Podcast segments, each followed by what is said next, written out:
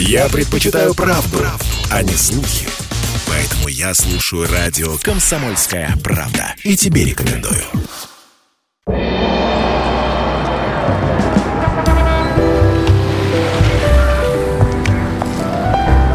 Дзен в большом городе.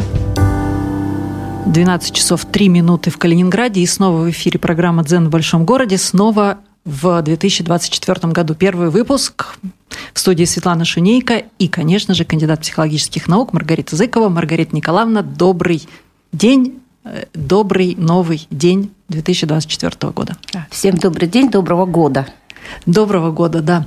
А, эта программа идет в прямом эфире. Эта программа всегда принимает ваши вопросы и всегда принимает ваши пожелания по темам. Поэтому номер телефона 8 963 738 107 Это тот самый номер, по которому, если вы напишете, то ваше сообщение попадет прямо сюда, и мы будем знать, о чем говорить в следующий раз. Мы, правда, и так всегда знаем, о чем говорить в следующий раз, но копилочка тем у нас собирается.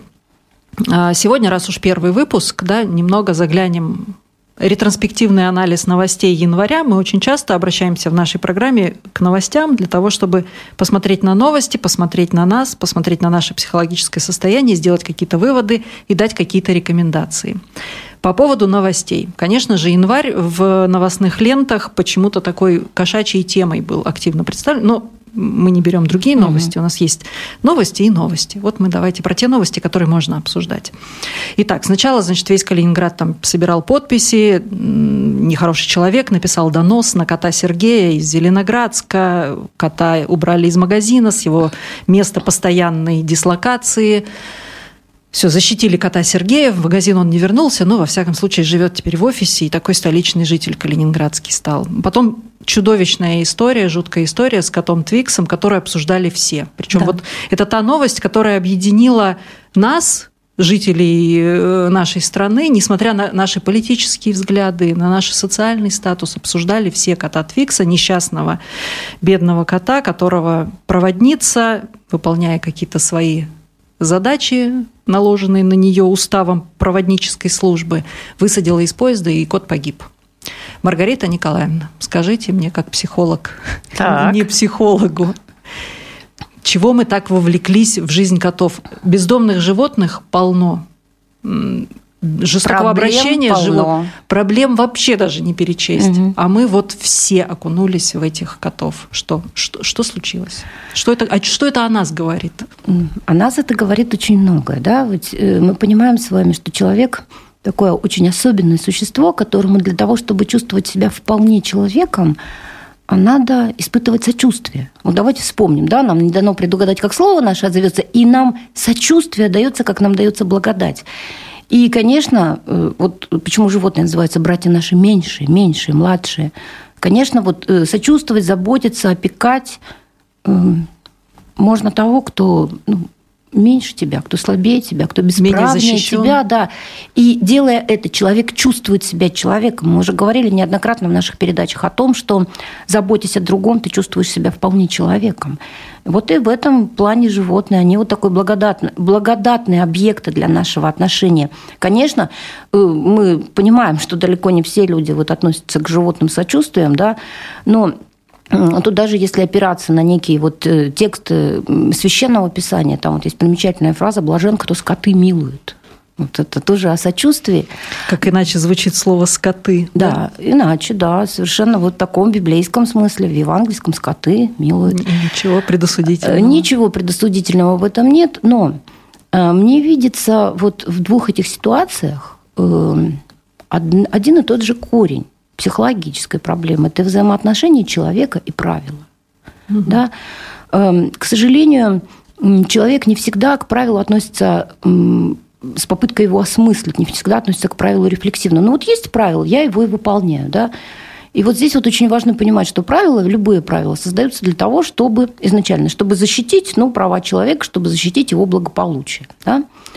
Но мы понимаем, что вот как в языке из всяких правил бывают исключения, точно так же бывают исключения из ситуации. Э, из ситуации, где человеку предписано вести себя так-то и так-то. Э, ну вот представим себе, помыслим, да, что вот э, проводница, она действовала строго по инструкции, да, действительно инструкция предписывает там высадить там животное и так далее, и так далее, и так далее. И вот теперь возникает вопрос, а в чем смысл этого правила? Для чего оно создано? Ну, если мы будем разбираться, мы в результате придем к тому, что правило создано для того, чтобы оградить человека, защитить человека от возможного вреда, которое может нанести ему животное. Да, то есть, чтобы все остальные пассажиры ехали спокойно Чтобы они не пострадали, не да.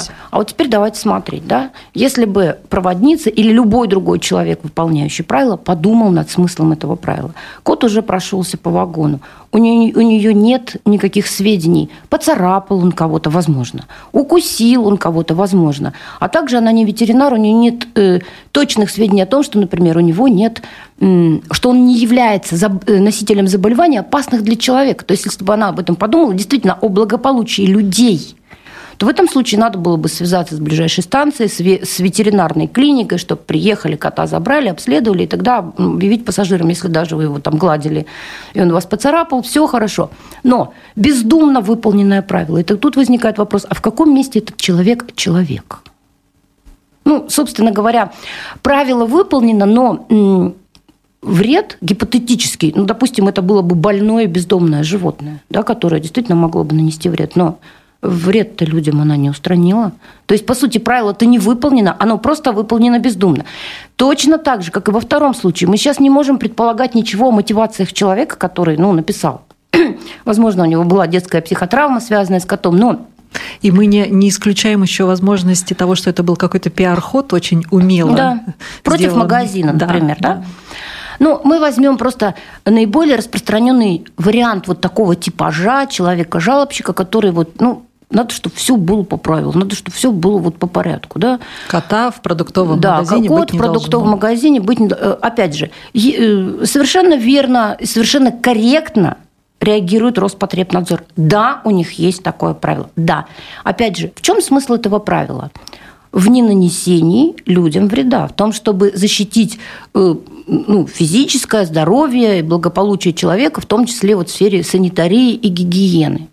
Замечательно. Теперь давайте смотреть дальше. Тот же человек заходит в магазин, где нет теперь кота Сергея, слава богу, у него счастливая судьба. Тут э, люди ответственно поступили, да, они вот милуют коты, замечательно. А, он заходит в магазин. Никакими правилами не регламентировано и проследить невозможно, что, например, в тот же момент в магазин не зайдет человек с открытой формой туберкулеза, например с, э, человек зайдет, э, человек-носитель любых вообще опасных заболеваний, передающихся воздушно-капельным путем, человек, у которого опоясывающий лиша и так далее. В конце концов, у нас нет карательной психиатрии, зайдет человек с агрессивными намерениями. Но э, поскольку вот этот вред возможный, он гораздо более, вообще говоря, реален, чем вред от стерилизованного, привитого и однозначно не агрессивного кота, э, то здесь, наверное, имеет смысл говорить о том, что ну, человек ну, не в ладу с самим собой. Да, вот он такой, если кот Сергей стерилизован, то это вот человек, но если это тот типаж, который вот я имею в виду, то он эмоционально стерилен, у него как раз нет ни сочувствия, ничего, да, и ему подойдет только, знаете, как выполнение правила, без э, того, чтобы вдуматься в смысл там, ироничного, глубокого, философского, горького, саркастичного стихотворения Бродского, можно принять просто за руководство к действию. Не выходи из комнаты, не совершай ошибки, сиди дома, там, там стерильно, там будет все хорошо, да. То есть вот мне кажется, что все это выходит на проблему, как человек воспринимает правила да, э, что он в нем видит, и тогда э, в каких ситуациях он готов отступать от этого правила, нарушать это правило. То есть вот, вот об этом, мне кажется, вот эти все ситуации к нам об этом, они взывают к нам как э, людям, которые сами придумывают правила, но часто выполняют их абсолютно неосмысленно, что приводит к противоположным последствиям, потому что ну, в данном случае, вот, ну, в случае с котом Твиксом нанесен ну, вред в известном смысле всем, психологически в том числе. Ну, а то, как мы... С этими людьми понятно, и с проводницей, э, и с тем, кто написал донос, все ясно с ними. Люди слишком э, были щепетильны с точки зрения буквы закона. Да, все. И, У них не было никаких мало других... были да, людьми и этом. мало были людьми, и мало думали.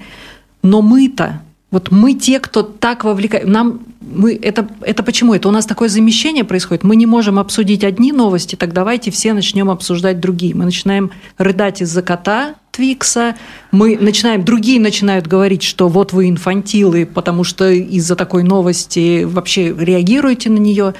Правильно ли называть тех, кто вот так вовлекается в эти новости кошачьи, там, инфантилами, а тех, кто не вовлекается ну, жесткими, неприятными людьми. Нет, Светлана, тут, я думаю, все как раз проще. Мы, как общность, мы ищем темы и возможности быть едиными. Вот мы ищем, вот вокруг чего мы можем объединиться, или против чего мы можем объединиться. Вот эта вот потребность принадлежности. Ведь э, сейчас время индивидуализма, все, правда, в скорлупе, не выходи из комнаты, не совершай ошибки, вот твоя скорлупа, сходи в уборную, сразу же возвращайся, опять же, тому Бродского и мы ищем, где мы едины. И, и если вот, да, и люди едины в своем сочувствии, это ничего не решит, но, возможно, это заставит кого-то по-другому посмотреть на правила, по-другому посмотреть на свое отношение там, к миру, себе и животным. Во всяком случае, стать более осмысленным и сочувственным, то есть стать более человеком. Одним словом тогда или двумя, что вы посоветуете тем, кто слезами обливается, когда читает эти новости про незнакомых котов? Ну, облиться слезами, и, а дальше спросить себя, что я могу сделать. Вот потому что после эмоций, после пережитого и принятого аффекта всегда возникает вопрос, я что могу с этим сделать? Да? И поменять свое отношение к правилу, поменять, изменить правила. Задавайте себе вопросы и меняйте правила, если они вам очень сильно не нравятся, но соответствуют закону Российской Федерации. Программа «Зен в большом городе» уходит на неделю на перерыв. Дзен в большом городе.